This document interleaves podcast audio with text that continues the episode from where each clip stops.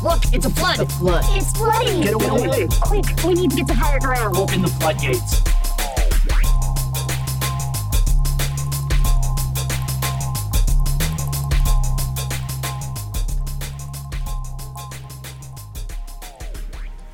So, have you ever read my autobiography? erotic relationship with the Did you just say you have an autobiography? Yeah, it's a big hit. between that world Came out at the dawn of the 20th century.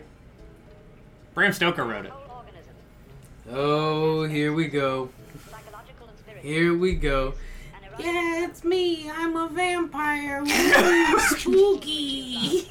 are apt to give things Well, I just know you were gonna have something to like actually start off with, and I had to go and look you in the eye with that like that vampire charm, because that's that's actually one of our like abilities. We can like charm people with our look. Sir, glamour is a very basic, rudimentary, like. You know, if I was a Smurf, magic. I would be Vanity and Brainy, like if they did the fusion dance. Listen here, Yaskir. I also want to say that Smurfette is not a hoe. She is not a hoe. Smurfs are born every blue moon and they're found on top of the, the, the hill. So we're just going straight for the irreverent today, right? Like we're just going ballsy. Mm. Speaking of We're what, just going balls deep, pants down, cartwheeling right on into the episode, huh?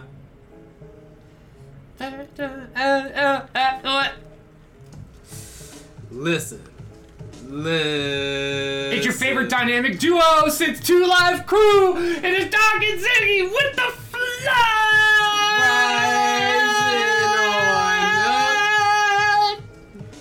and crashing through. Hey guys, how y'all doing? It's your favorite straight man oddball duo. Since Abbott and Costello. and we are here to get your shit in gear for the week, round it out, or you know, top it off. However you look at it. Probably You hit do the ball. intro So, again. I You hit the like ball, right? we- I field the ball and I throw it to who? Exactly. Or naturally. So I pick up the ball and I throw it to naturally. I- no, you throw it to who? Naturally. Are you doing who's on first? yes. You're really gonna do who's on first? We need to learn how to do who's on first. Do you think any of our listeners would actually get that reference? Yes. Yes, I do. He has a lot more faith in you guys than I do. Cause I it took me a minute to realize what the fuck you was actually doing just now. Like I'm mad that you have that whole bitch memorized. I don't have that Right? whole bitch memerized. Are you kidding me? Whole, I was getting ready to say you had that whole bitch I have memorized, bits and pieces. but don't have a docket for this week. Ah, look at that. I'm sorry. We had to record late in the week because someone was babysitting two or three shots and somebody showed him how to turn up a notch. Excuse me, I was networking. I was networking at a Super Bowl party, just like I went networking on Friday to this art and sneaker event. Did you get us another awesome, dope interview? I mean, I'm I'm working on some guest appearances. Is all I'm saying. I have. I might actually uh, give an announcement on an interview that either you and I or I am going to do, probably for the podcast. I can edit all of this out. But for our card players, and I know there are some of you out there, I am going to get the opportunity to interview Sheldon Menery. Look, he was nervous about that. He's rubbing his legs and shit. Like, I get the chance. big shit. so No said it's big boy time. Sheldon Menery, like the number one magic judge in the world and one of the three Not official founders. I thought Marjorie Taylor Greene. was You can like, walk away now. I thought Marjorie Taylor Greene was like head magic witch. bitch. Marjorie the Gathering. Isn't that why she's always trending with Wizards of the Coast? Like, All right, let's not even get started with Wizards of the Coast because they literally are selling their soul now. uh, and it's not to Marjorie Taylor Greene. No, it's to a hedge fund. Oh. Is Marjorie Taylor Greene an investor in this head? Fund? No, I said head fund.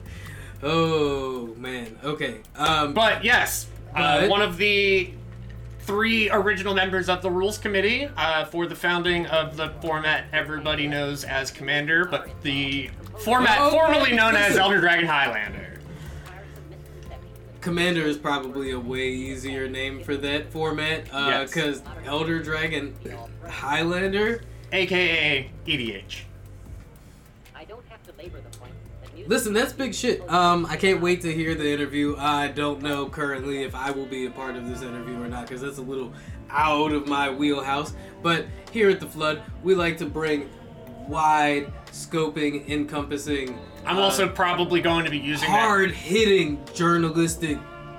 Oh, I definitely have some serious questions too. But I'm probably going to be using this interview doubling for uh, something I can use for a paper in college, and if not, just publish myself. Hey, listen. Because how, I'm now a public figure running for public office. How is that coming, by the way? I don't know. Let me check and see if anybody else signed up. While you are checking to see if anybody's. I will up- say that if in uh, This guy. the next 48 hours, if nobody else does and nobody else has, your boy. is an official committee member. Hey, look at that. This week, it's official. Donda's not dropping on any streaming services. Uh, and more Donda, Donda, Donda. official news. Jay Z, Meek Mill, Lil Baby, and Michael Rubin have teamed up for a business venture. In NFT news, we got some NFT news for you guys. Battle rap NFTs. Nobody Ooh. else is running. As a no other man is running. Do do do do do. This just Janice in. Jones Odin though, um, from Excuse me, what? What was his, her name, their name? Janice or yeah, Janice Jones Odin. That's an official ass fucking name. You I mean, that's how are you would pronounce that, right? Are you running against Janice Jones? No, no, no, no, no, no. Remember, I said there has to be two men and two women on the committee. Oh, that's right. Okay, yeah. Whew. but uh, she is from you uh, with that name. She's from Glen Burnie. Oh, for real? Mhm. Damn. Okay. Peep game. Uh, we got some more black excellence news. Uh, assuming Janice is black.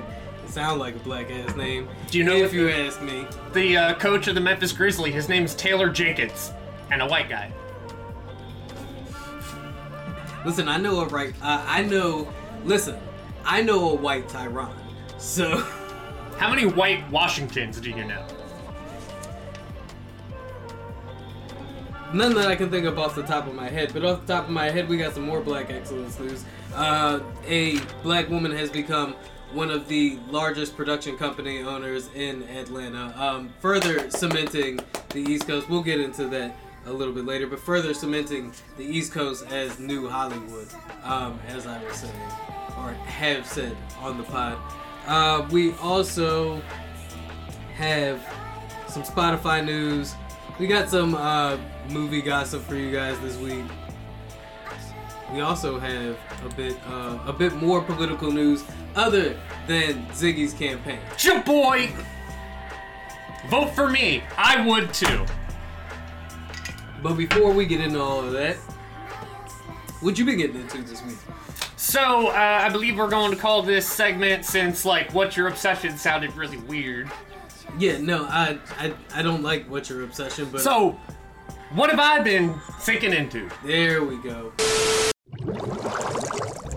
You take the red pill, you stay in Wonderland, and I show you how deep the rabbit hole goes. Gentlemen, you have my curiosity. But now you have my attention. What have you been singing into this week? So, I have, like I said, started classes again. Okay. and I What are you have studying one of my this classes over? is basically just developing a thesis. Okay. It's like the whole class is basically doing all of the process before you turn in a paper. Like the whole semester basically is just like developing a paper. The thesis was very wide open, so it was nothing I could have written about before, which is why before I heard that rule, which is why I messaged Sheldon to begin with okay. Uh, because I wanted to interview him and expand on the paper I did last Before- semester. Right, but Yeah. then you found out that you can't expand on any of your previous work. This has to be completely original, brand new concepts, brand new heat So So, what did you come up with? I thought about Castlevania. When times are hard, when times get tough. Well, I mean, I showed up to class and we were talking about a thesis. I was just like, oh, okay, um, I'll be back. I picked up my notebook and a Sharpie and I just started going for a walk. And uh, I scribbled down Castlevania and I'm like, okay, Christianity, Okay. Japan. All right, we're on to something here. So, vampires, Jesus. Right there. Stop, stop, stop. There we there it goes. Vampires Like and Jesus. like like John Draper. There it is. okay, there so it is. Where where does Japan come into play? Right after. Forget the vampires. The Jesus in Japan, the J and J. So That's the important part. so that's the meat of this thesis that Yes. you okay, so so what is what is the thesis? the thesis I've been really wondering about is Japan's presentation of Christianity is and the construct of religion Okay. is largely critical. And I've been thinking Critical about in that. what sense? there's never really much good in presenting a theocratic state at all.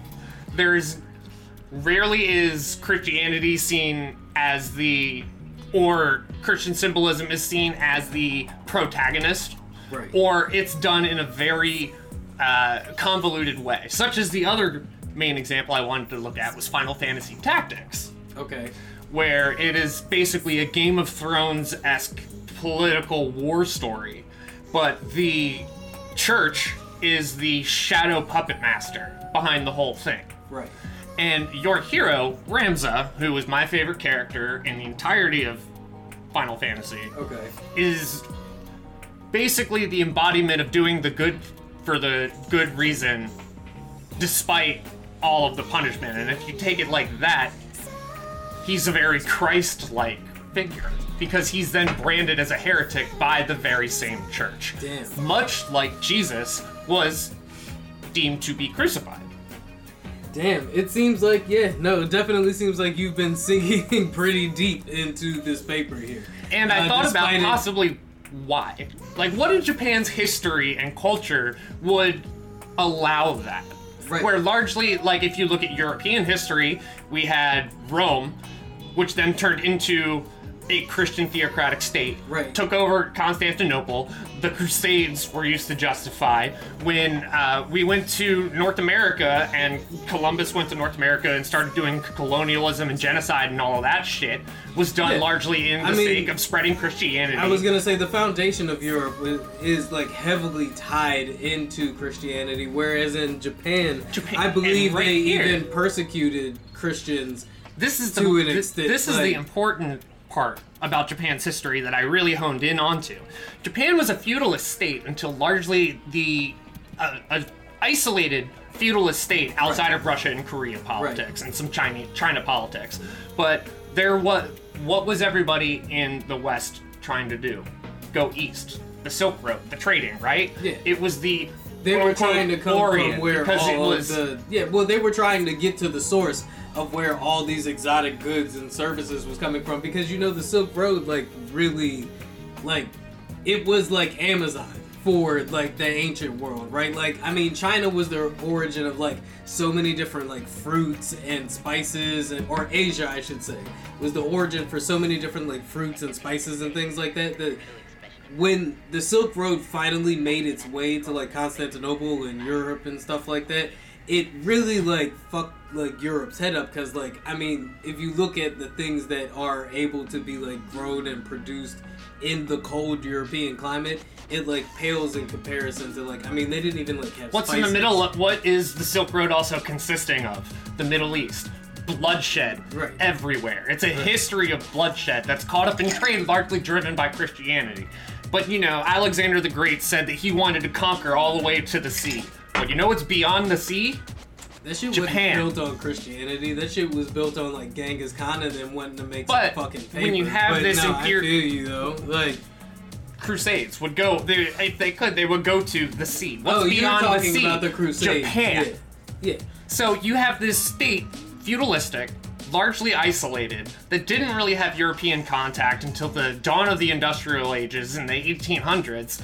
So they had no real influence. They were shielded from the influence of Christianity. Does this allow for Japan to be more critical in the perception of the narrative of Jesus and the structure of the church as a whole and how this narrative is used as a political means. Well, I think it did And have it- a totally different, uh, like impact when it initially hit the shores of Japan because, like I said, there, I believe initially Christians were looked at as like cultists and were persecuted by like the imperialist lords of Japan at the time. right? And I wrote, I think the one word, the words that I wrote at the end of this, I think you and I both agreed on, that was really uh, the best way to put this was is the narrative of Christ received differently through the Eastern lens of reality. I think so.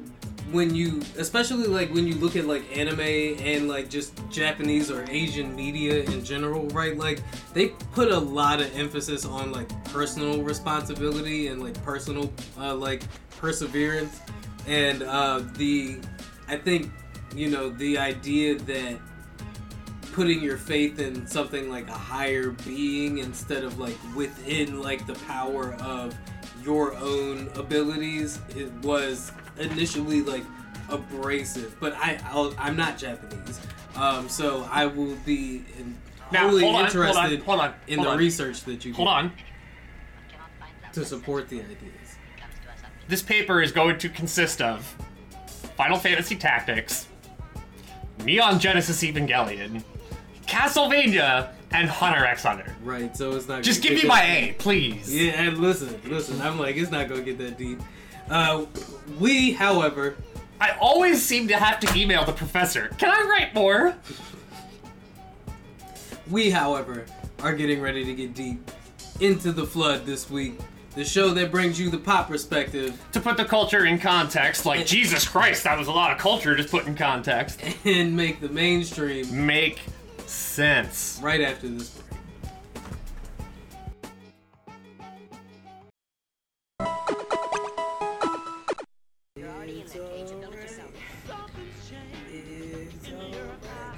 Oh, you know what uh, another shirt Falcon said we should do? Me and you doing the damn! First of all, I'm mad that my man was like, I'm mad I still haven't met Dot, and it didn't show up. Because he was Boy. busy.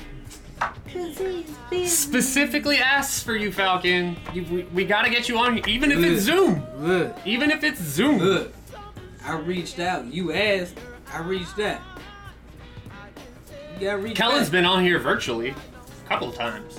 when he is legally of age, then he can come. Then Yes. he can come on the pod. If you can vote, then you can come on here. I don't want to do that to him. It's just you know I be getting schmizzed, and I'm like I'm not. I can't be doing that around a minor. It's wild. Like I'm a parent. Like Exactly! You're doing it around minors! But you're like, whoa, those are my kids. That's different. yeah. I got that shit under control. Therapy's like, they, therapy exists for a reason. Stop. Try to act like no, no. I'm gonna be the perfect parent. What are you talking about? My kids are gonna uh, grow up perfectly Yeah. happy and healthy and I was are. gonna say yeah, no, they're not gonna have any repressed trauma to deal with at all. Nope. No. My God. Why? Speaking Besides, of, I'm only gonna get them every other weekend. speaking of repressed trauma, uh, Donna. Dad, Tutu- why aren't you aging at all? Speaking of speaking of repressed trauma, Donda 2 is supposed to drop next week. This week. The week that you're hearing this should have been out. But most of us probably won't get a chance to listen to it. Cause Kanye revealed a, or Yay, excuse me, Ye revealed a couple of days ago that um it's not going to be available on any streaming services. Not Spotify, not YouTube, not Amazon, not Apple, not even Tidal As a matter of fact, Kanye is currently trying to back, if not has already backed out of his exclusive Tidal deal. and will only be available on Kanye's Stem Player, a round MP3 player looking device that um, I actually started receiving like promo videos for on Instagram since this news dropped a couple of days ago. Like I have not seen this player at all, which apparently was launched with the original or the first Donda album. So this is a like uh, music player device. I don't want to call it an MP3 player, but it's a streaming player that Kanye has launched in partnership with Kano Computing Company. It shipped with the first Donda album, and the device allows you to manipulate the song through uh, some touch-sensitive sliders. I the ad or the promo video that I saw earlier was playing like Michael Jackson, and it allowed you to isolate Michael Jackson's vocals. It's a Yeezus box. Sure, that's one It's way. It's a to, Yeezus box. That's one way to look at it. Um, Kanye said the testing worked well the first time around, so this time around he is offering Donda 2, which everybody has been in fucking anticipation for, only on the $200 device. That's right, you heard me. The device that Kanye is begging you to buy, and I am going to say begging for a reason I'll elaborate on in a minute. Um, I just want to let y'all know that we're gonna come out a week later and you're gonna hear all about this. Just know that we recorded about this before everybody else did. Uh, I mean, at the time of recording, it's a pretty well like talked about subject because everybody is like, hell no, I'm not paying two hundred dollars to listen to one album. This is the equivalent of asking people to pay two hundred dollars for your album. Now, All right, I can't say too too much because I am on record on this podcast as saying I would spend a thousand dollars to pay, play whatever the new Final Fantasy VII remake is on, and it looks like I might have to follow through on that with the PS5. Nipsey Hussle fans will remember that Nipsey sold his original mixtape at like a thousand dollars a pop uh, for physical copies. So all I'm saying is you could live your dream, homie. I just will not be taking part in that. Isn't that Um, like the equivalent of buying like a Super Bowl ticket for music? I would be willing to put my money on the fact that this album will find its way to streaming services sooner than later. You bet you're right. And I, Give it over under. as Over under a month. a month, I'll give it. We'll be able to listen to the music, but I mean, actually, like stream it. Like I, I guess, mm, stream it in exclusive aspects. I mean, like you won't, it won't be on Spotify, right? Like maybe it'll be on YouTube in under a month, but I think before it's on any other like actual streaming service, probably like four months tops. I'll say four months tops, right? So right now I am With talking re- to somebody on Facebook who posted a status. It's really hard to be Kanye West number one fan still, and I commented and I'm like, you really, you really don't have to be. No. So I'm messaging him right now and I'm like, can you jump on Zoom? Hey, What's up, Bradley? are you live or no? Yeah, we're not Well, live. Not live, live, but we're recording. The mic is hot. Okay, I was gonna say, it looks like you were live. All right, so uh, Doc Bradley, Bradley Doc. Um, I What's use. good? I used to, well, not used to. I just haven't done it in a while. I write for uh, Bradley's blog. Oh, okay. The- what kind of blog I, you I run? it's, the blog is over. But Whatever. Hmm. I'm sure we can find him at some point at somewhere called The Appreciation Enthusiast. Okay. And um, he is uh, self-proclaimed number one fan of Kanye West for a very long time. And uh, I, Ah. we, we just we we're talking about this. Uh, sh- we're calling it the Yeezus box, the two hundred dollar exclusive. He's calling it the Yeezus box. I'm calling it the Yeezus step box. player. Yes, the stem player. Yes. So we were talking about Kanye's stem player and him asking people to pay two hundred dollars to listen to Donda 2, and I guess Dan wanted to know how you feel about the- that. You're the number one Kanye fan. Are you buying this stem player? So I was I was in a Discord call, still am, and we were talking about this earlier. Uh, it's it's fairly stupid. Uh, seeing as if it doesn't logistically make a lot of sense. So No. in this situation, right? Uh, the albums just come out in like what? In a day? Yeah, So, like, two days, like, right? Come out in a day. However, like people already have the stem player from like a few months ago. Like, how do, do there's not enough, like a firmware update for it. It's like you have to do the file somehow, so it's not like the album's just gonna be not accessible. So But okay, I would never buy the stem player though. All right, Not so I just I just want to ask you, how are you still Kanye West number one fan if you don't buy this stem player? Listen, I, I love the man. He's kind of crazy. Does a lot of like bad things.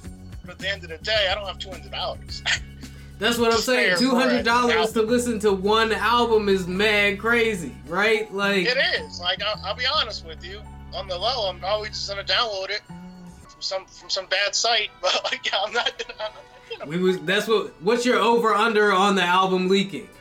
what do you mean? Like, how long do you think it'll take before the album is leaked to the internet? I mean, assuming it comes out on time, I would say less than a day. Damn. Listen, I, I'll say the runtime of the album plus an hour.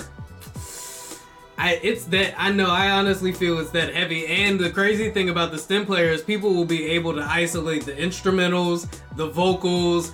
They'll be able to chop this shit up in crazy ways. We won't even know what this album sounds like for real. Probably until like a week later. Whatever they want. Yep. Yeah. But this is this is what we wanted to call you about. We just as, as Kanye West number one fan, and I, I just want to ask now, are you no longer his number one fan?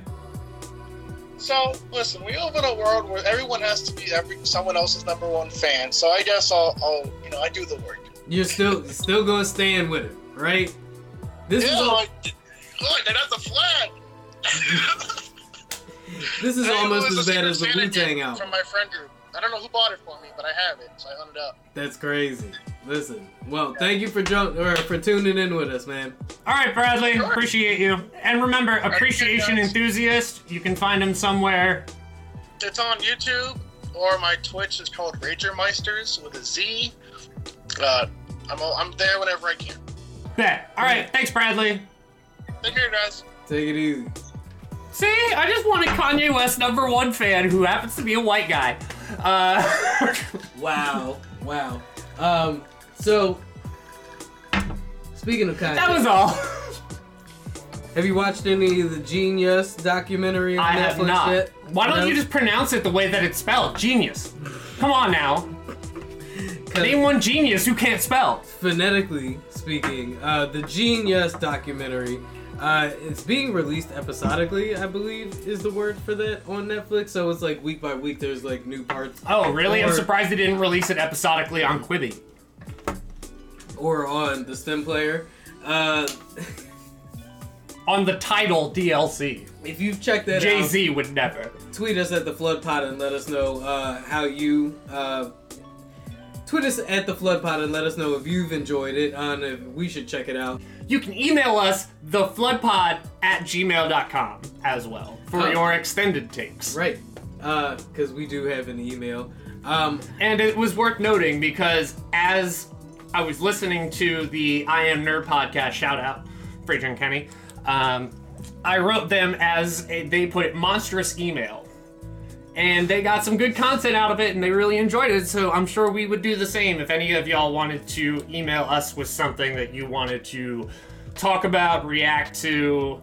I feel like the term monstrous email is loaded and you're just trying to bait me into asking you what was in this email that you sent them. Well, no, I mean, like, a lot of it was things we've either talked about or would, to be honest, considering they're all put in, like, card game jargon, that it would be, like, way too long for me to, like, break it down to you. And that's not me, like, talking down to you. That's just, like, me saying, I mean, I don't you don't have the spirit games. of knowledge, so it would be, I was gonna say I don't. Yeah, I don't play card games, so it's not talking down to me. And then the other part, another part that I sent would be, uh, well, another part was like you not putting enough respect on Final Fantasy Tactics name. Already did that this episode. And then the other one, like part that I sent would be uh, DBZ versus MCU, which we've done an entire episode on. Right, right. So there's no need to hash it over. Um, Charlemagne the God doesn't think there's any need to hash over whether or not Kanye is a genius or dysfunctional. He's actually tired of people promoting Kanye's dysfunction. Uh, recently saying Kanye is the epitome of just because someone does something good for you doesn't mean they're good for you. Uh, Charlemagne uh, during Sounds like something J. Cole would say to end a verse. recent segment of the rumor report said, like I've said before, in regards to the streets, he's gonna learn that the wolves don't make great house pets. He needs to stop playing like that. And also, Kim K has been rich her entire life. She's been rich since she was born, right?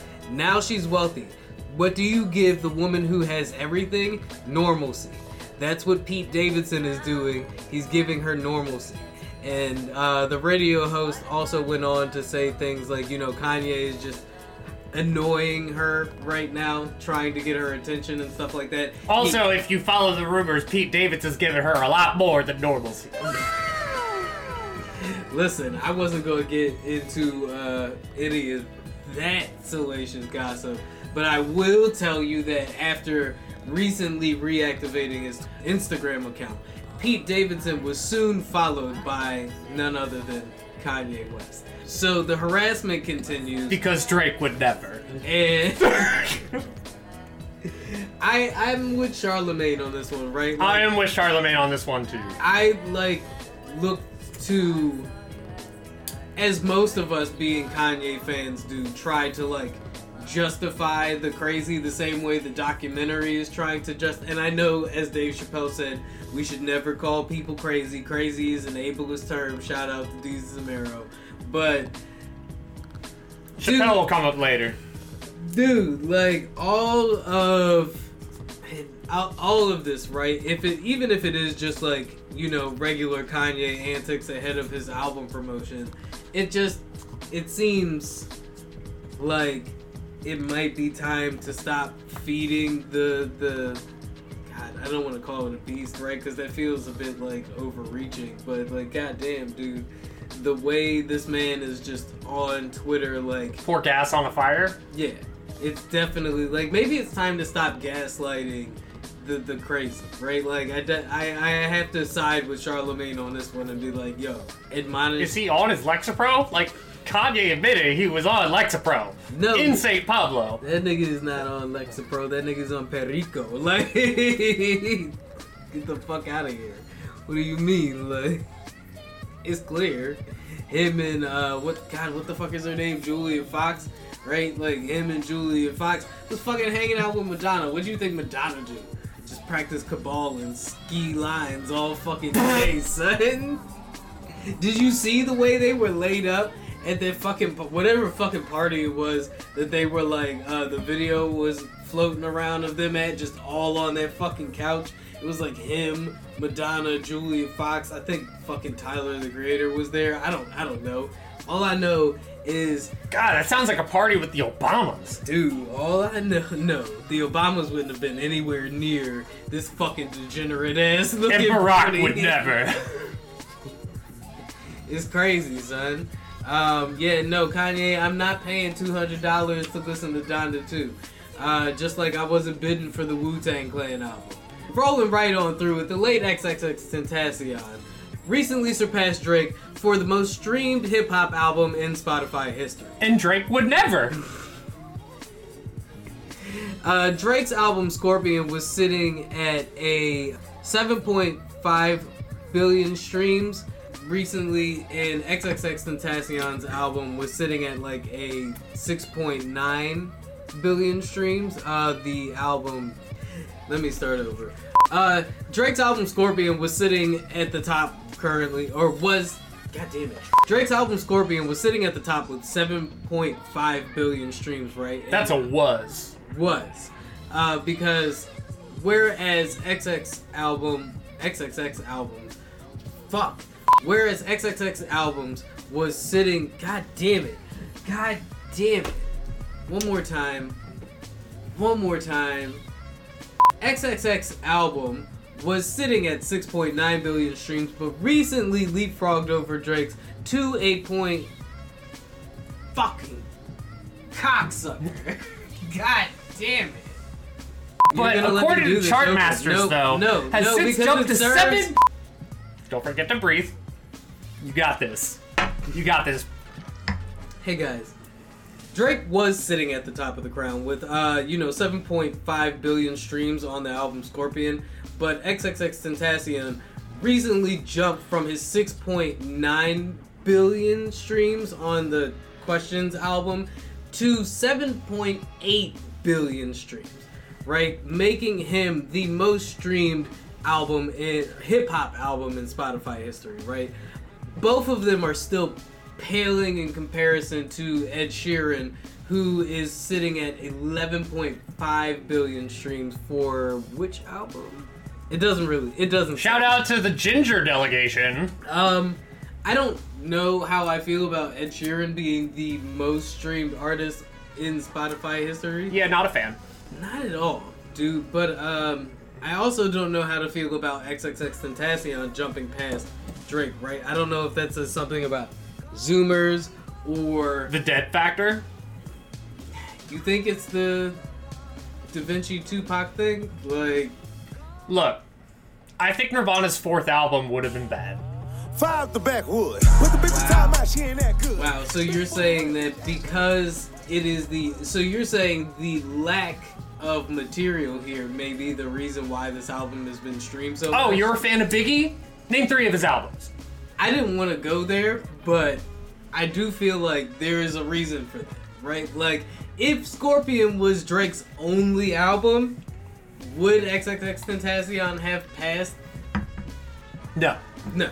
No. So I don't know if this actually means anything, but I mean, as far as numbers go, Does Rehab still get played as often if Amy Winehouse didn't die? Do the doors matter I if feel- Jim Morrison doesn't die? Mm, Is. Jimi Hendrix considered the greatest guitar player of all time if he doesn't die? as the Hip Hop DX article pointed out, though, this is a bit of tasteful irony coming full circle because I don't know if you remember when X was alive, him and Drake were kind of beefing because Drake allegedly uh, plagiarized a flow that XX Tentacion, XXX Tentacion. Because used. come up with Drake could never. Are you a fan of XXX Tentacion? No. no, not No. at all. Have you ever heard any of his music? Listened Nah. to any of his albums? Nah. No. So uh, that's one thing Drake could do because at least you listen to some Drake. I don't know. Um, I mean, I'm not a huge Drake fan. I mean, like, you only live twice as fire, but I skip after Rick Ross's verse. whew. listen. Um, Admit it, you do too. in more hip hop news, Cardi B and Candace Owens have been getting into it on Twitter lately. Uh, Oh! Recently, Candace Owens was on a, Top bitch versus some bitch. That was cute. I think Cardi would appreciate that. I'm sure Cardi would appreciate that. Uh, what did you say again? Top bitch versus Top what? bitch, top bitch versus some bitch. Top bitch versus some bitch. Yeah, no. That sounds like some shit Cardi would say. Oh, the queen tests positive for COVID. You know what that means? We just are able to extract her blood and then come up with an actual vaccine. Don't cut in for that yet. I mean, all I was doing was looking for the article you didn't have to pick up. I'm gonna write down extract her blood, and I will know what it means. This is how I take notes. That's fine. I do it for college too. It's perfectly fine to do that. isn't it? But, uh, anyway, so in more hip hop news, uh, Cardi B and Candace Owens were getting into it. Yeah, so uh, recently Candace Owens went on the Full Send podcast and was discussing with the host and some of the co-hosts on the pod her scuffles or her Twitter beefs with Cardi B, saying things like she it's incredible how uneducated she is. She just got embarrassed on Twitter, uh, saying things like, I wasn't even trying to be rude. I was just like, she literally doesn't even know what country she's in or how the country works, right? Um, So she's calling out Cardi B, she's like, fight me, URL. Uh, no, okay, so I was gonna say Candace Owens was being the typical, like, smug, like, high educated, like, kind of stereotype that the Republicans love, right? Like, they love the minorities who act holier than thou when, you know, compared to the, like, their peers, right? The co-host actually asked Candace Owens if she would fight Cardi B after they asked her to pick between Nicki Minaj and Cardi B, who I don't know if you remember, but Nicki actually like ran up, or excuse me, Cardi ran up on Nicki at like the Met Gala, I want to say, and threw a shoe as well as some hands. Um, All right, I'm gonna say it. That's cap. I'm on right now. I don't believe you.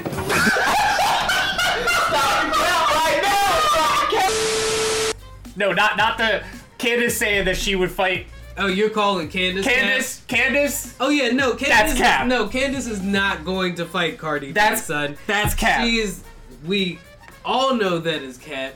Uh, we all know that you was just showing out for them people because I don't know if the host of the Full Send podcast are anybody of color, right? Like I didn't look that heavy into it. I do know that Cardi responded by saying, "What's embarrassing is, is she tried to get her lawyers to make me do a public apology after she'd been attacking me for months, and they tried to make me pay 75k in a month or threatened to sue me with no case. Like, how smart are you? Do you even know the law? like, now." In America, you Now can let's sue remember, anybody. Cardi is now the head of uh, public rela- or not public relations with No, Playboy. it is it is like PR or like uh creative, creative, de- development. yeah, the creative development leader at Playboy and now. Playboy, right? Um, but here in America, you can sue anybody for anything, and you don't really need a case at all. So that point is kind of irrelevant. But, but I totally believe that Candace Owens tried to embezzle 75 fucking K out of Cardi B because she thought she was dumb enough to fucking fall for it. Yep, Right? I'm sure. Um, I get that Cardi is loud and ghetto and goofy, but I would like to, you know, when I read this article and She may be ghetto and loud and goofy, but you know what Cardi still has? A platform and a bank account. Nigga, it made me think about the different types of intelligence, right? And I hate the stereotype that loud, ghetto, goofy people can also be smart, right? Like, just because Cardi is not afraid to express her personality in ways that most of us would find abrasive doesn't mean that this woman also can fucking, like, I don't know, hold her own She has to be smart to be able to get to the top with that same personality. to hold her own ground in an actual fucking conversation. Like, right? It's I'm not calling her like Jane Austen or any fucking thing like that. But what I am saying is that the Glad idea, you're saying she's not boring. the idea that uh, somebody from her background or somebody who expresses themselves that way uh, like can't be intelligent is as played as fucking Candace Owens like Republican Trump right? Like she tried to you know make fun of the fact that Cardi B has like all kinds of spelling mistakes in her tweets and stuff like that. And part of me felt like that's just her not understanding how Twitter works. Like you know when you've got how many characters? 280. Or less. you got to make your death threats concise. You know what I mean? Um, so Good luck killing a vampire, motherfucker. Unless you really want the smoke, I would slow down with how you are approaching this whole Cardi B situation because she has proven to really slide when it comes to it. Um, and listen, I'm just at this I don't point- want smoke with Cardi B. at this point, I'm just waiting for the footage to drop, right? Like I'm waiting for the TMZ. Like, Cardi gonna catch this bitch somewhere. Yup. And some of it is gonna happen, and uh, Candace gonna have to. Candace gonna find herself lost of the Capitol, end up on U Street. Candace gonna have to answer for the slick shit she was saying on that couch at the full send. What happens to Candace if she finds herself lost on U Street on a Friday night? I'm sure Candace would think she was fine out there on U Street. I mean, there are fucking like black Republicans in DC and shit like that. My my whole point is like, why go on this podcast? Like, they're just so messy, right? Like the GOP in them are just so like they in in the under the guise of like being anti PC, anti like woke culture. They're just going out there and saying like inflammatory shit for no reason, right? They're Like, also anti-communist and simping to Putin. I mean, I don't know if that really has anything to do with Candace Owens and Cardi B, but it's still like. Uh, I don't get it. I don't get it. Like, why put yourself in the predicament to have to accidentally scrape your face off the floor? Like,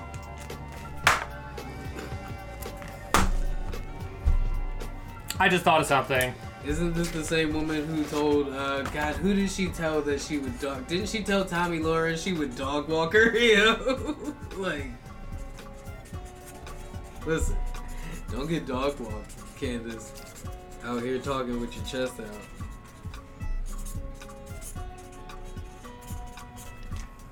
Speaking of talking with your chest out, why don't you just say what you wrote down just now? So, um, when I had a, uh, I had a light bulb moment about Western and Eastern interaction when it comes to my paper. Oh God, over here thinking about your paper once again while we were recording the podcast. Okay. Well, I mean, you said So- something really poignant that I can draw on. What was the light bulb moment? Western interaction with Eastern influences. Well, I mean, if it was only since the 1800s, and then we fucking bombed them. Speaking of dropping a bomb, Canada's trucker protest is still going on. um, There's relevance to that transition, everybody. Just no, wait. goddamn, you spoiled the surprise, you bitch. Canada's trucker protest is still going on, and um, you know something I didn't think about beforehand that a lot of people have been talking about on the internet lately. Shout out to the internet. Uh, is the fact that the same people who are supporting Canada's trucker blockade were also very vehemently against uh, the Black Lives Matter roadblock protest. Oh Yeah, yeah. like you know the whole. Uh, God, was it? It wasn't Charlottesville where uh, Heather Heyer. Was, Yeah, it was Charlottesville. Was it? Yeah, you know Charlottesville, where Heather Heyer was mowed down by a white supremacist. A lot of these protesters at these Canadian rallies aren't even truckers. They're not even really Canadian. Um, a lot of the money coming. They're crisis actors. Oh my god. A lot of the money coming in for like the funding and stuff isn't even coming from Canada, right? Uh 90% it's something like 90% of Canada's actual trucker union Is vaccinated. is vaccinated. Um, and they support vaccination efforts and the, you know, vaccination checks at the border. So this whole grassroots movement, air quotes for the listeners, uh, if you couldn't tell by the sarcasm in my voice, isn't really grassroots, right? Um, it's kind of astroturf by, you guessed it, The GOP. well, trumpets, right? Trumpets. Maggots. maggots. Um, they're out there uh, trying to make it seem like Canada has this uh, bustling, like, anti COVID movement, right? And now, you know, they're making a big deal out of Justin Trudeau calling the national emergency, and they're saying it's like, you know, a dictator exerting his power. Hashtag blackface Hitler. yeah. Uh, I watched that video and it was like the it was so very clear and concise in what he was going to do. And I'm like, Yeah, it's not like here in America where our president comes out and rambles for like 15 minutes and you're still not sure.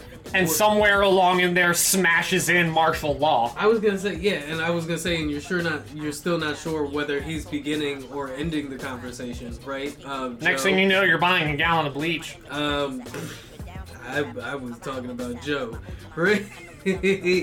Old man Steve Rogers. I mean, it could apply to the last eight years. Just like, rambling a fucking way. I haven't heard about coherent presidency since like the first half of Obama's second term. Listen, like, I don't listen. Um, I'm not gonna talk about ageism, right? Because I wanted Bernie Sanders as president.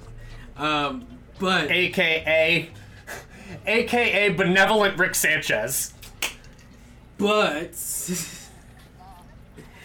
this the the I feel like it is really it really says something like the the amount of like ignorance put towards like the hypocrisy of the GOP and like the conservative uh, anti-COVID movement supporting this trucker blockade when they were so against the Black Lives Matter movement using that as a form of protest. And you know what's really, really sad? We've clearly just discovered how to completely eradicate COVID.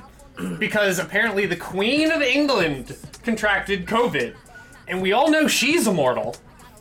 So So clearly we just extract her blood and make a true vaccine out of the Queen of England.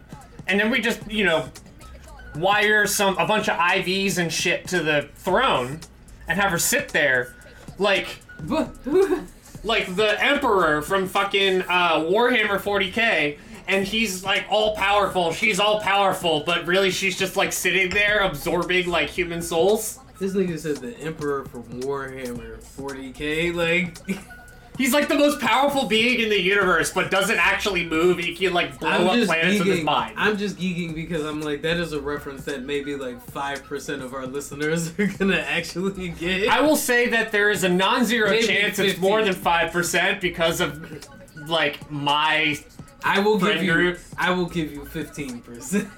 shout out to Patrick. I don't know if Patrick listens. Shout but- out to the fifteen percent of y'all that got that reference.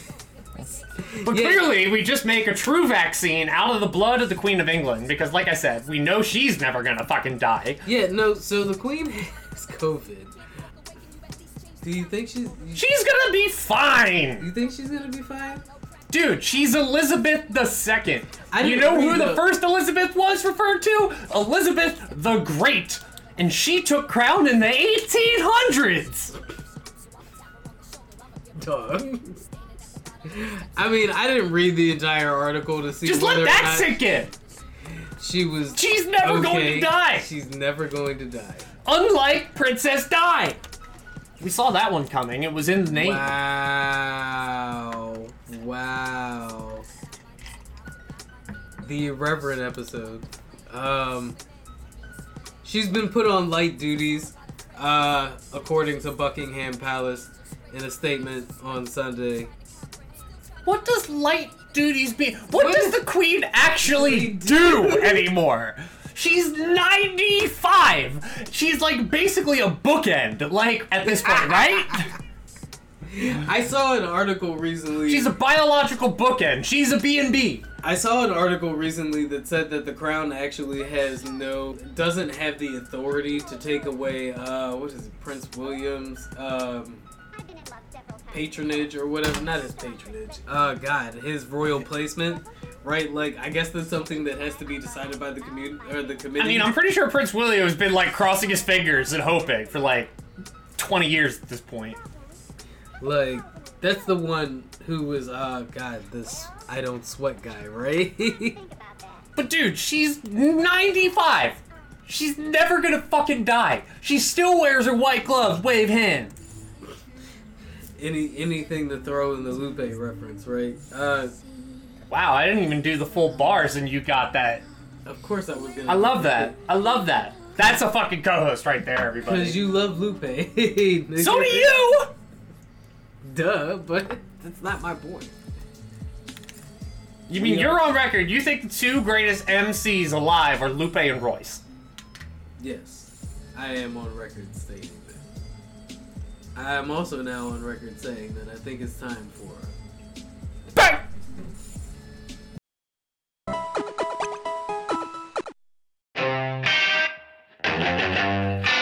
Fuck it. I'm 40.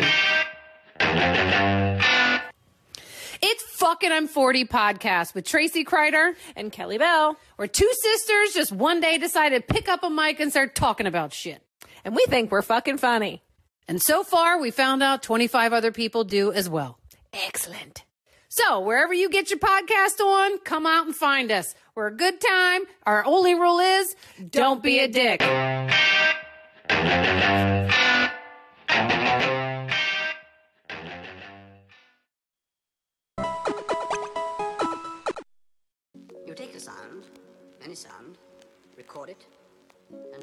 change its nature by a multiplicity of operations. You record it at different speeds, you play it backwards, you add it to itself over and over again.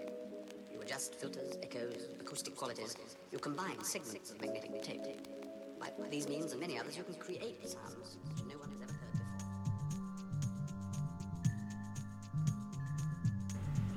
before. I love an earnest soul, whose mighty joy and sorrow are not drowned in a bowl and brought to life tomorrow. Prince Andrew. That lives one tragedy and not seventy. It was Our conscious was Prince keep warping, Andrew. laughing, not Oh, weeping. just Our gonna conscious wise and steady Nope. and forever Nope. ready. Nope. Nope. Here we go. Are we ready? It was Prince Andrew.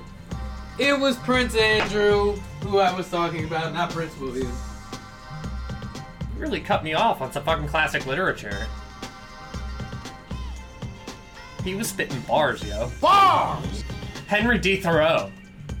An inspiration for all. It wasn't too inspiring. You had to Google that shit. Fuck you. not like I memorized it. To be or not to be? That is the question. Tis nobler in the mind to bear the slings and arrows of outrageous His vomit on his fortune, or to take up arms against them. He's nervous, but on the surface he looks calm and ready to drop bombs, but he keeps on How dare you use the modern Shakespeare against my classic Shakespeare? I just used some actual inspirational shit. To die, to sleep, to live no more. To die, alas, to sleep, to dream. The irreverent episode, everybody. That's fucking culture and context, yo. What are you talking about? Speaking of having to explain their perspectives, pro Tekken player Tanukana recently had to answer for some statements that she made during a live stream where she was giving a retelling of a story that happened to her, right? Uh, where she apparently she ordered some Uber Eats and the driver uh, upon delivery asked for her number. Oh, so he pulled up like Kobe.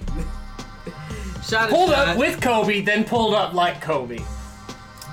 But according to uh, Tanukana, the problem with the whole incident was, uh, I guess the Uber driver was under 165 centimeters, which is like five five, right? Like five feet. Um, and during the live stream, she made a reference to, I guess, what is known as um, Against the vertically challenged?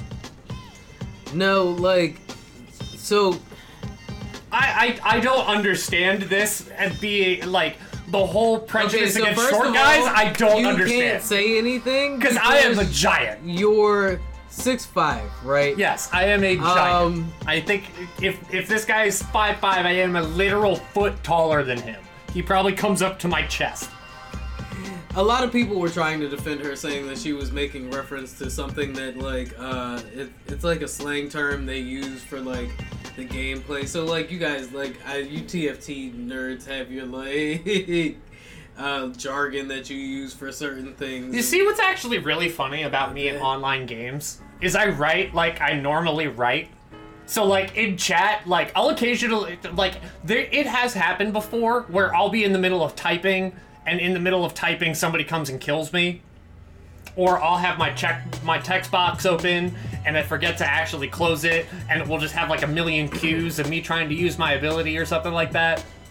So in the stream, So I don't understand, but I, I people are probably going cack cack cack.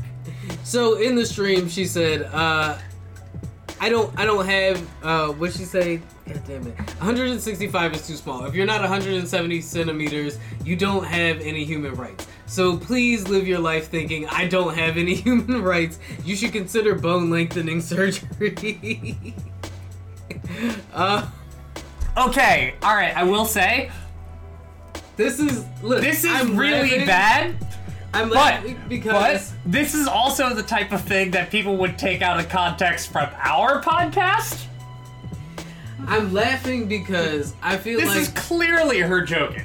this is no like innocence, right? Like this is to me this is no different than like the dudes on, you know, fucking Xbox game chats telling fat Yeah. bitches that they're ugly and that they should kill themselves, right? Which is essentially what she did.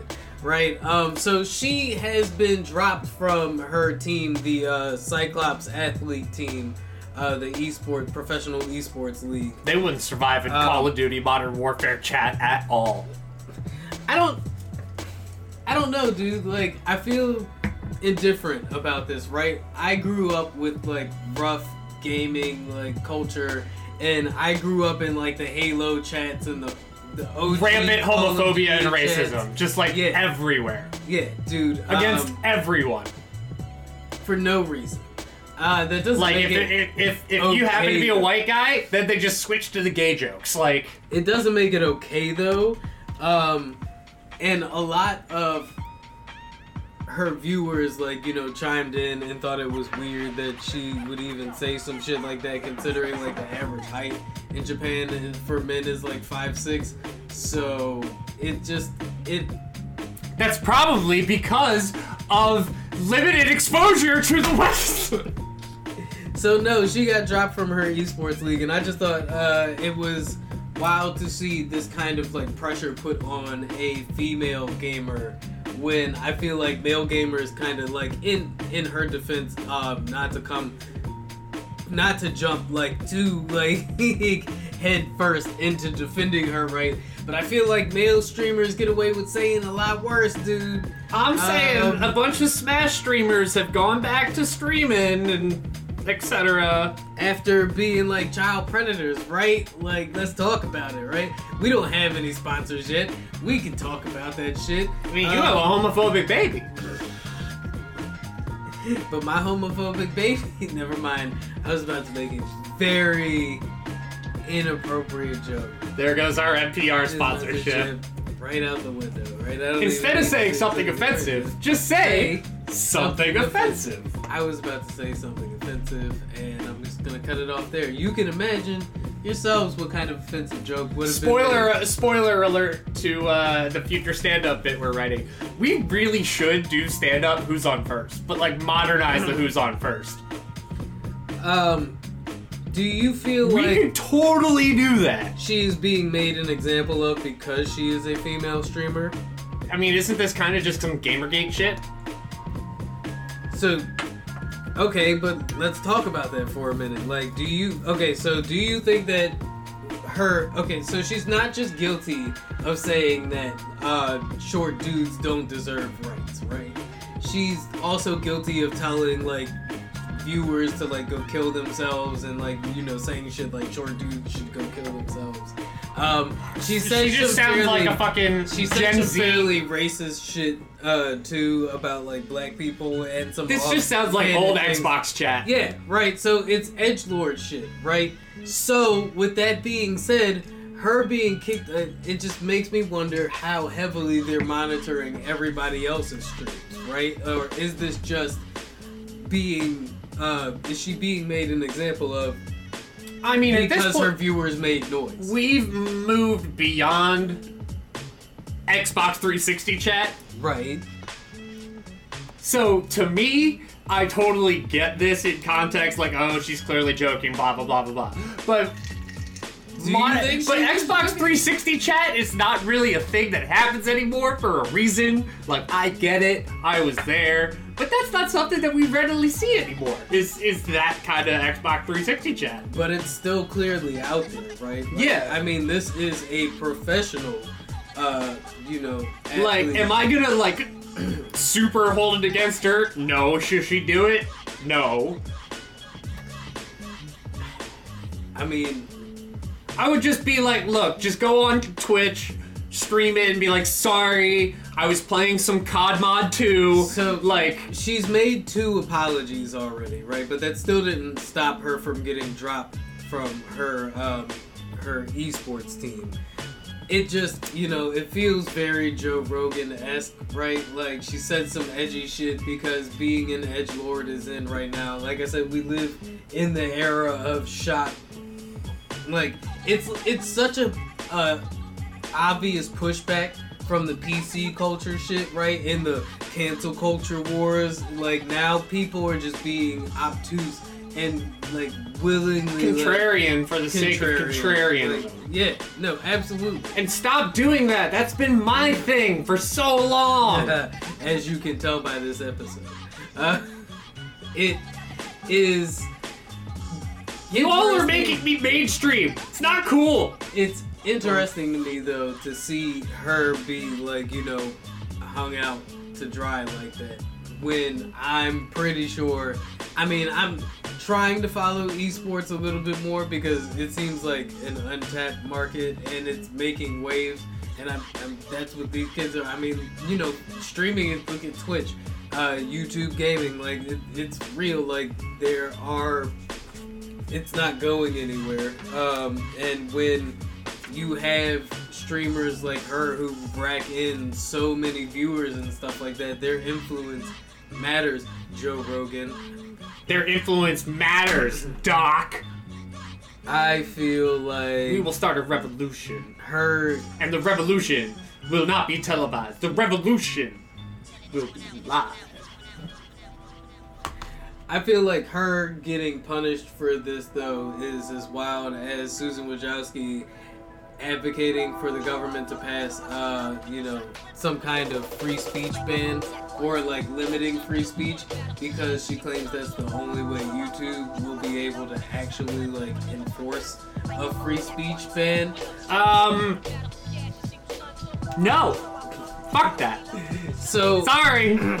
she i believe is specifically referencing like you know covid misinformation and saying things like you know if the government put some kind of restriction or regulation in place to I mean, like, I'm fine with the disclaimer stuff that they've been doing. right so to like you know kind of like reel in all the uh, misinformation and the impact that it has right i feel like what she's trying to do is avoid what spotify is currently going through right I mean, I'm thinking like everything that goes on the world is subject to be to be a subject of comedy, right? I don't want like th- like clearly like COVID parody or jokes to be filtered out out of free speech. It should be done as like the disclaimer. I don't feel like that's the issue, right? I feel like that's the stuff that is getting marked, right? But then you have the misinformation, like the people who are claiming, you know, and you know, some people will say that YouTube overcorrected on the ivermectin thing because anybody who mentioned it got flagged. But like it, that all happened as a reaction to the like just insane amount of people coming online and making videos about this and about that and about like you know just how drink uh drinking fucking bleach right? Like they were saying drinking now drinking pee right? Drinking your own pee is a cure for covid right? Um and those people are still allowed to post their videos because I don't know. I guess we're all supposed to understand that drinking your own pee is not a cure for anything. But the issue is that people don't, right? And QAnon is a thing despite how absurd it seems, right? You see, what it is is it's actually a proxy campaign run by PepsiCo underneath to spur people to drink Mountain Dew after the sensation of drinking their own pee is so vile. But they need to drink something, and they are still enraptured by the fact that they just drank pee, so they find something that's similar in color, and they find the nearest convenience store to which they buy Mountain Dew, and then they drink the Mountain Dew, and they go home and immediately boot up Halo. All that to just tell us how your Tuesday afternoon goes,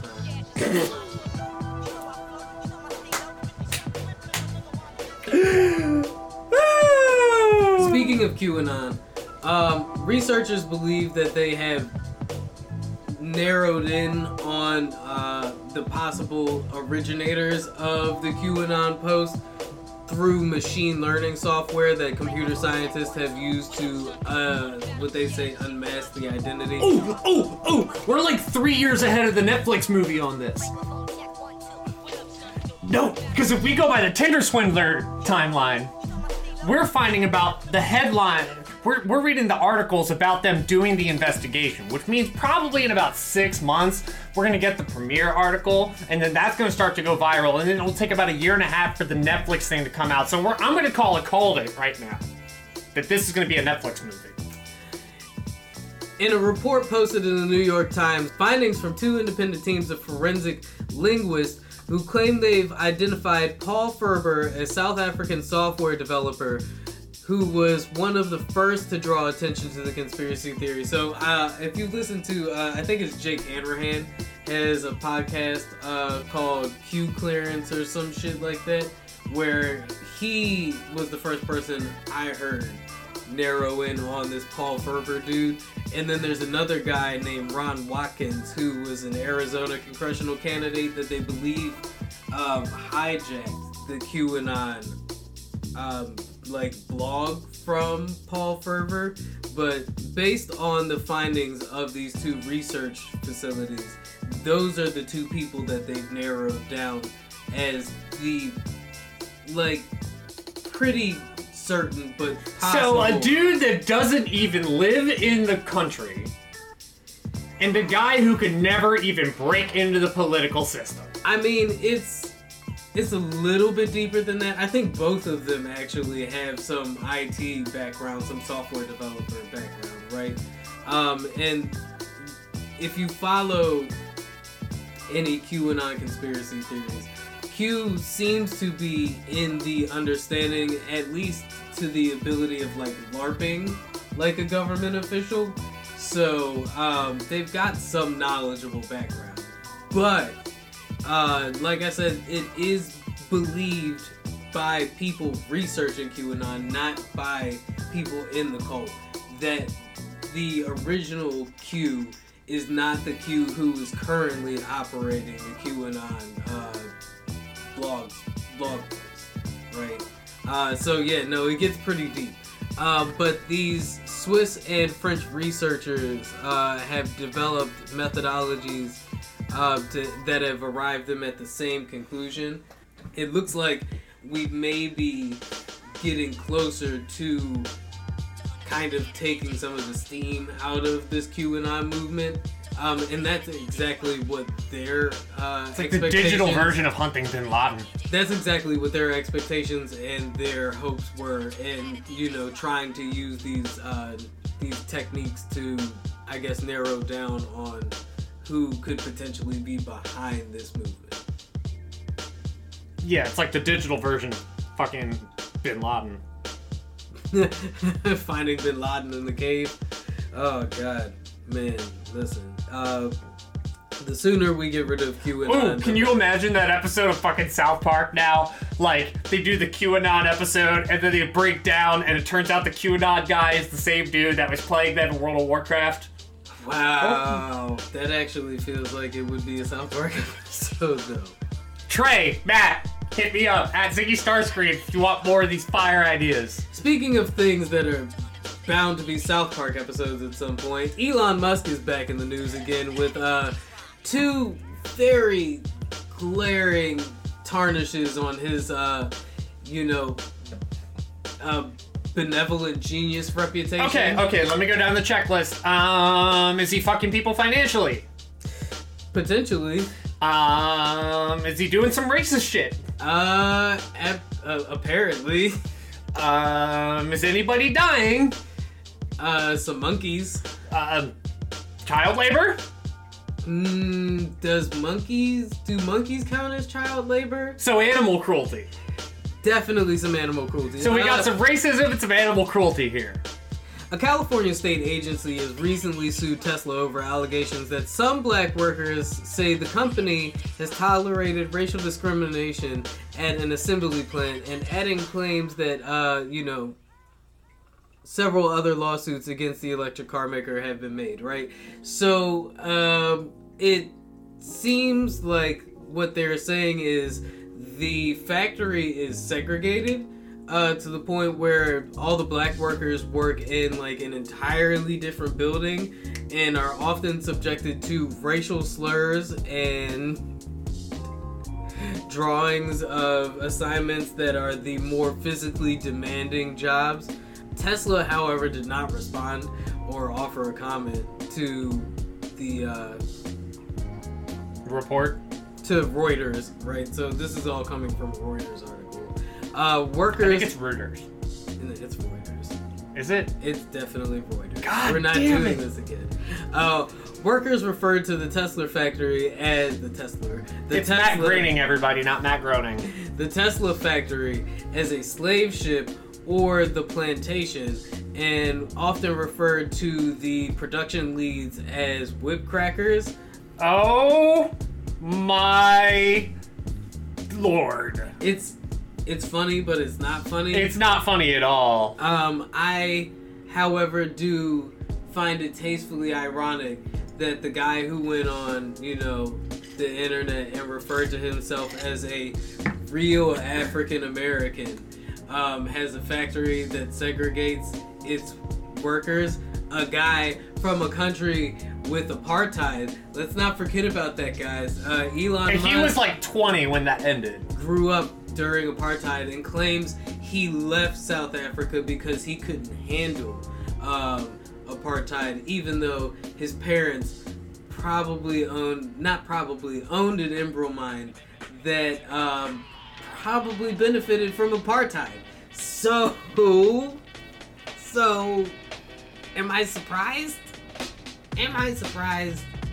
Absolutely. Nope. Nope. Azealia Banks tried to tell you guys, and nobody listened.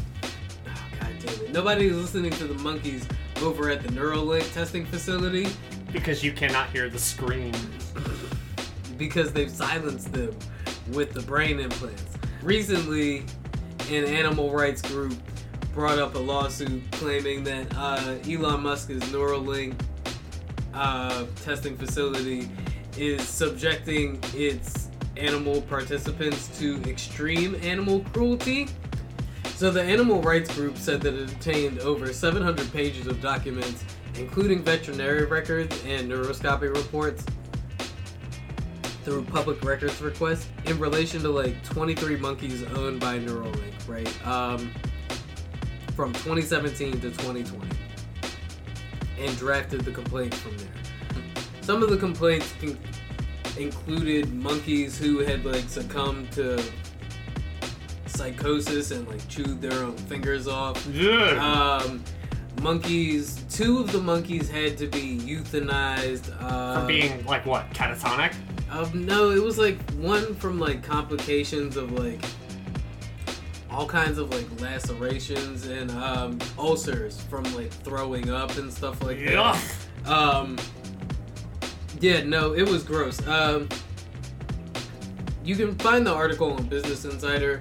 I believe the original report came through the New York Times. But either way, it's not looking good for uh, Elon Musk, right? AKA Um, Lex Luthor. Who, by the way, in Young Right. Justice, totally a white guy. at this point is definitely looking more like Lex Luthor and less like Tony Stark, right? Yeah. Uh, not to say that Tony Stark wouldn't torture monkeys for the advancement of technology. He totally would. He would also make sure that it was worth torturing the monkeys for the advancement of technology. Lex Luthor feels like the kind of villain that is like, I don't know, they're fucking monkeys, right? Why Yeah. should I care? Um, He did that with people in Young Justice. So, I don't know how you feel about Elon Musk, right? But it just looks like he's not at this point. I'm. I don't feel too much differently about Elon Musk than I feel about Mark Zuckerberg, right? I'm pretty sure Elon Musk is like the supervillain who will go on the monologue telling you his evil plan before he does it, but he will do it on Twitter. kind of like Mark Zuckerberg, right? Like, But he would do it on Facebook. can you guys join my meta stream? I have something really important to tell you. Please? Please clap. Um, that important news is that Tammy Williams, uh, black female producer, right? Uh, Yeah. Movie producer, media producer, uh, recently became owner of one of, I think, the second largest movie production studio in Atlanta, um, just outside of Fayette County. Uh, she purchased, along with her partner, a $163 million film studio, right? That will consist of several different lots uh, wardrobe, housing, lighting department. So her film studio is second um, in size to Tyler Perry's film studio. And uh, my laptop is freezing, or else I would tell you like how many actual like film lots and stuff it has on it. But I do know that she's also hoping to uh, be able to attach like a film school to the uh, production lot. So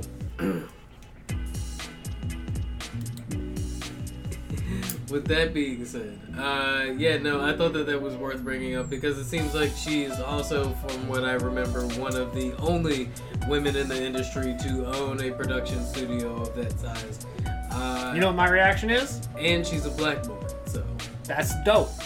That's dope. No, I do think it's dope because, and for many different reasons, right? Like Tyler Perry owning the largest production studio in the company, and now with this black woman owning, you know, the second largest production studio in Atlanta, I think is dope for multiple reasons. One, uh, because it's just, you know, as I stated at the beginning of this segment, it's more black excellence. It's more black people, you know, becoming owners and less uh, and not just participants in the system that we, uh, you know, all profit from and we all enjoy, right? But with that, you know, placement, it now gives us more grounding to tell our stories and to, you know, have the representation and and uh, the the footing to be able to demand, you know, equal treatment, right? So because equality is dope. I think that you know that's why I think that this story is worth mentioning, right? Because I don't know of any other female producers who own production studios and of this caliber offhand. And you know what I want to say? Well, I mean, black excellence and black ownership in the system. That's breaking the system of normalcy. And that's a good thing. Because None of this. where we're at, none, None of this is is normal. You can catch us at the Flood Pod on everything. and that's on everything. And if you need any Pokemon, Magic the Gathering, Yu-Gi-Oh, Flesh and Blood, you can check out tokenmvg.com. Use the promo code Ziggy, and you can get 10% off your order. Or if you happen to be there on a Thursday night, and I happen to be there, I haven't been the past two weeks. I am sorry. Be playing Flesh and Blood. You'll be seeing me there as well. And I just want to remind you all to keep your death threats to 140 characters or less. Don't forget to go check out Straight No Chase and fucking I'm 40 after this, guys. And we will catch you all next week, same time, same place. Be safe. And for any of you who have questions or want to give some input, email us thefloodpod at gmail.com. Deuces! Look, it's a flood. It's flood. It's flooding. Get away. Quick, we need to get to higher ground. Open the floodgates.